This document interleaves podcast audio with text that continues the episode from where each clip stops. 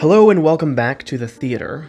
It is a tired but true cliche that the modern world offers everyday comforts that our 19th century ancestors would consider the heights of luxury.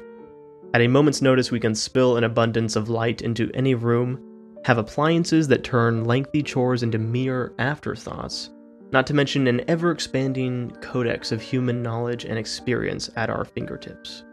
And though there are plenty of psychologically disturbing stories set in the modern era, the past continually proves to be an excellent breeding ground for exploring the mysterious, shadowy tropes of Gothic horror. There is something about a more rudimentary world, a simplified living, which invites the mind to wonder about supernatural beings, sinister motives, and creatures that sometimes feel clumsy in today's setting. Even still, we need not inject the supernatural into the past to instill it with terror. Without monsters or occult phenomena, the very nature of our ancestors' world is often brutal enough. It is accompanied with a spirited pursuit of knowledge, of unearthing simple, earthly facts, and a willingness on both the explorers and victims to sacrifice their very own bodies to obtain it. I am speaking, of course, of the vicious world of Victorian medicine. My name is Harlequin Grimm, and you are listening to the Mania Podcast.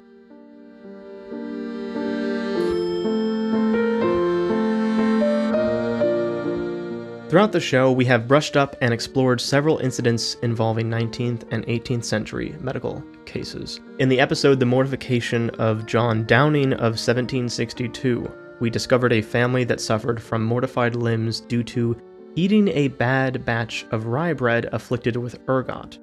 The doctor was unable to diagnose the problem, and inevitably, the solution became amputation, conducted with little else than brandy to dull the pain. Anesthesia wouldn't be used consistently for about another century. Surgeons felt skittish about their patients fainting or otherwise losing consciousness during even the most painful of operations, and would sometimes stir them back to awareness with various solutions or powders before continuing. Today, this sounds like a torture technique, but in their time it represented best practice. In 1743, for the episode The Truths We Bury, we followed a mother who allegedly carried a stillborn child for many years as disease festered and the time came to remove the necrotic tissue. There was no doctor on hand, and thus a local butcher was instead used for what should have been a very delicate operation. But even still, the mother survived. Lay people conducting emergency surgical operations or amputations wasn't altogether too uncommon, speaking relatively. Unfortunately, the 19th and 18th century is rife with stories of patients trying their own chances at remedying their ails. And yet, with doctors whose own theories and practices weren't always in keeping with evidence or valid data, one can't help but wonder, in certain situations, if a layman's odds weren't just as good taking matters into their own hands. In the 19th and 18th century, operating theaters were just that they were theaters students of medicine attended surgeries like a lecture, but for particularly bizarre instances or extreme cases where the operation represented something of an experiment, commoners would cram the seats and even pay to see it. This was highly controversial amongst surgeons. Some welcomed it, and others saw it for the negligence that it really was, as crowds created unnecessary distractions and unsanitary conditions. Although the public's excitement to see medical practice evolve in real time is admittedly a rousing sentiment, simultaneously it encouraged surgeons to undergo operations that weren't always necessary, or with survival rates so low, the patient would be better off living out their years in dubious conditions or taking an alternate course of treatment entirely. There are anecdotes from these times of medical students cheering in particularly climatic moments of an operation, when perhaps a surgeon tied a tricky artery shut or cut out a rib previously thought to be too dangerous to excise from a patient, as though the students were watching a sports match unfold. It is safe to say that in at least a handful of scenarios, a hunger for anatomical knowledge was cloaked in what was expressed as the patient's best interest. In reality, some of these explorative surgeries were foolhardy at best, a chance for the surgeon to try out a new method that was perhaps only theoretical. Yet even hindsight is unwieldy. We cannot necessarily say what went to waste, as every excursion, every death, at least we hope, contributed to those giant shoulders that doctors stand on today. Suffice it to say, the Victorian world is chock full of shocking brushes with disease and physiological complications, met with solutions and procedures just as odd. Instead of pursuing one story, we will explore three of them in the hopes of painting a more full, broad picture of the times and rather than confine ourselves to mere 60 or so years, which is the technical length of the Victorian era, we'll allow ourselves a little leeway, dipping back into the mid 18th century as well. Firstly, let's discuss some questionable remedies.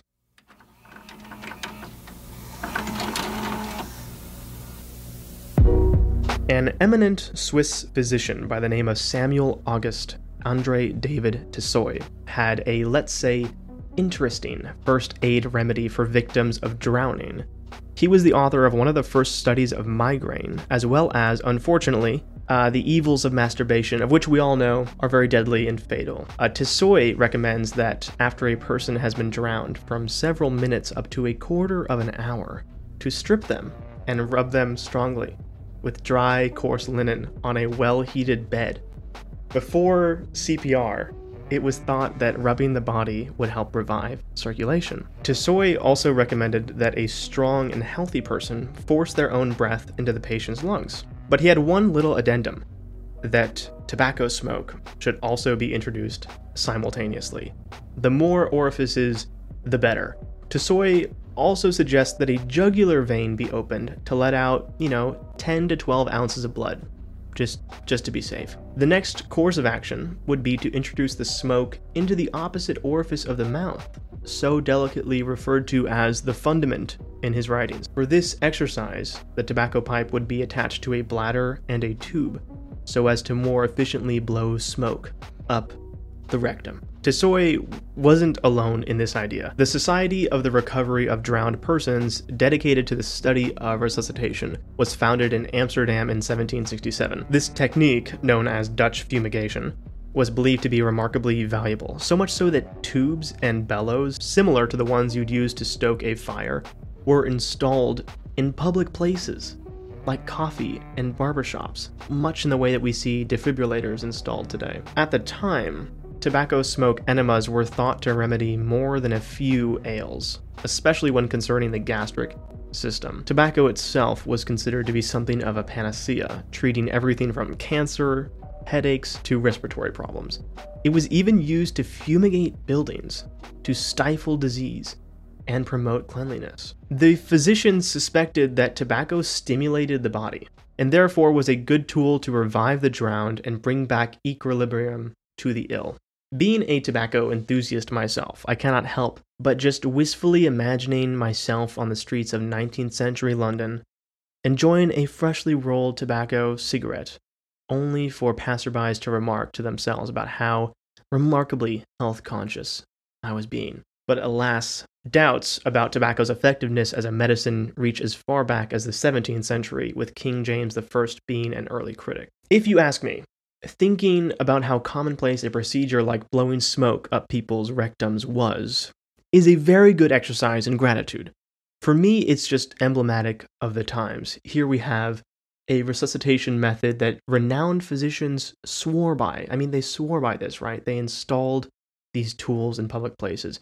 Yet it must have been so clear, it must have so clearly failed to produce recurring success, let alone any evidence defending its pragmatic application. To think about this, to get an idea about how ideas and methods spread during such a time, let's hear a direct quotation from one of Tissoy's writings. He says, The heat of a dung heap may also be beneficial, and I have been informed by a sensible spectator of it that it effectually contributed to restore life to a man who had remained six hours underwater. So Tissoy is saying that if somebody has been dead and underwater for six hours, just rub shit on their chest. So there you have it. If the Dutch fumigator isn't working, search in earnest for any nearby cow pies. Search hard and try to find them. and upon applying it to the deceased's body, you may begin to see the wonders of necromancy, uh, let alone resuscitation at work. So that's the end of the first anecdote. Uh, moving on. Alessandro Volta, the pioneer of electrochemistry, was a professor at the University of Pavia in northern Italy, one of the oldest universities in the world. While Volta worked on conceiving the first electric battery in the late 18th century, his colleagues were also producing research that was considered cutting edge. Unlike the battery, however, not all their findings would survive the harsh weathering of time. One Dr. Valeriano Brera, a young physician appointed professor at the age of 22, gave a lecture that was recorded in an article for the Annals of Medicine for the year 1797. While Brera had some research and theories that would prove evergreen, such as the idea that parasitic organisms originate from outside the body rather than inside, as was the accepted notion at the time, some of the practices he championed weren't so stellar. One mystery which boggled physicians during the late 18th century was the difference between receiving medicine topically and orally. They struggled to understand why opium, for example, was effective when ingested but not when rubbed into the skin. One Dr. Chiarenti held the opinion that the quickest way of getting medicine into circulation was through the skin. Chiarenti hypothesized that there was something in the gastric juices that activated drugs like opium. So he conducted an experiment he mixed three grains of pure opium with two scruples of the gastric juices of a crow. For anybody who is not an apothecary or a savant at extracting vomit from birds, three scruples is about one third dram or just over a single gram. Though it's easy for us to chuckle at what sounds like a bad rendition of a medieval potion, there's a stroke of genius behind it. Dr. Chiarenti carefully considered the diet of rotten meat that crows subsist on.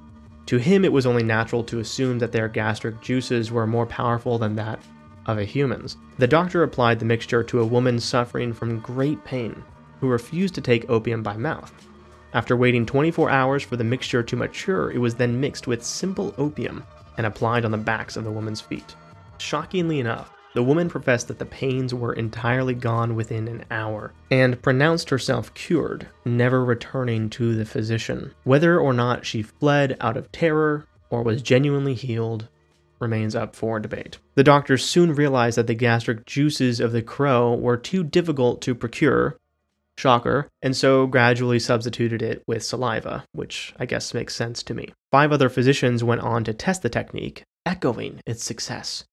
But um, despite having a brief spark in the medical community and allegedly good results, the crow vomit potions did not stand the test of time.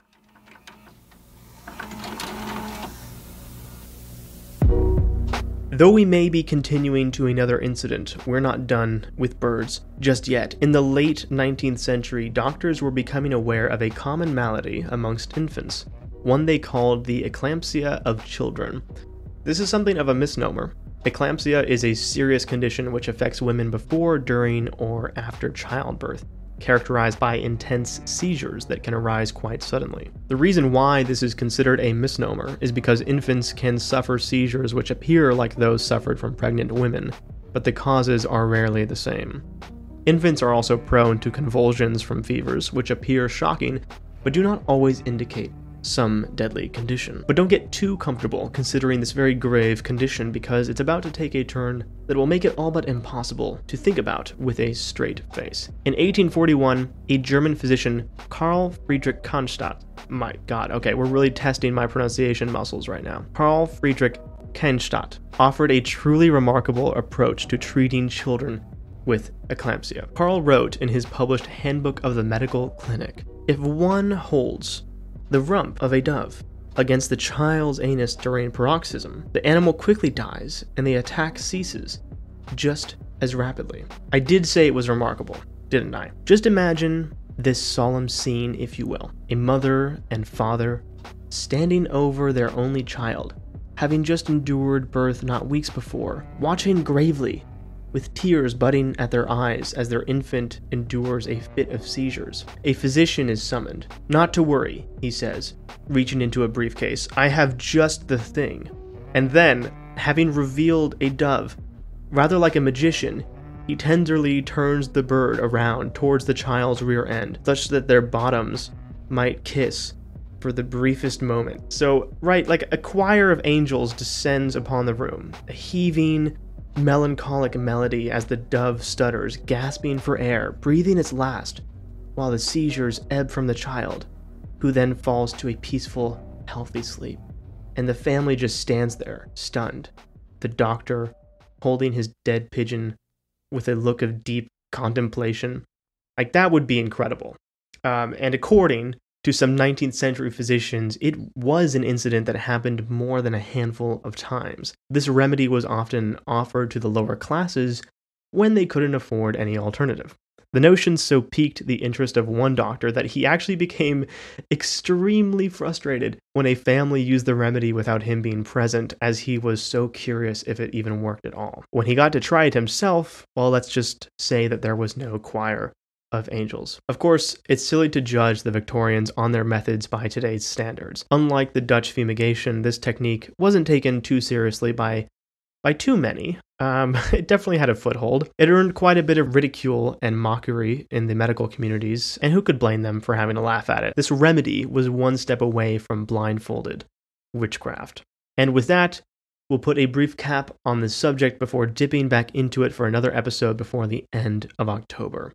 Once more, I'd like to thank all the supporters of this show, whether you're listening, sharing it with friends or family, or even subscribe to my Patreon page. All of it helps, and none of it is taken for granted. So, until next time, and as always, the theater is ever open to you.